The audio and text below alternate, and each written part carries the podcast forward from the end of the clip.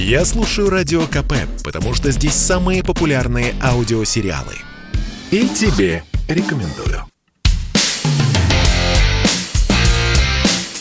Америка по-русски. Жительница США Ольга Нечаева рассказывает о своих приключениях и быте в Америке.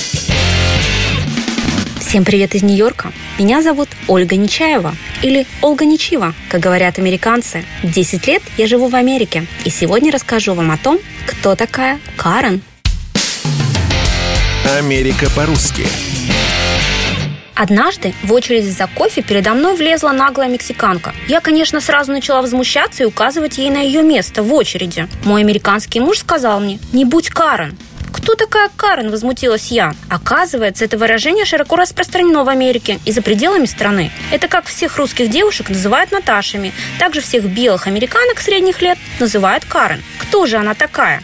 Это белая агрессивная американка, которая постоянно скандалит, хочет поговорить с менеджером или вызвать полицию без веских причин. Помните такой фильм «Дрянные девчонки»? Была там героиня с обостренным чувством ответственности и постоянным желанием установить свои порядки. Что носить по пятницам, с кем дружить, ну и кого любить.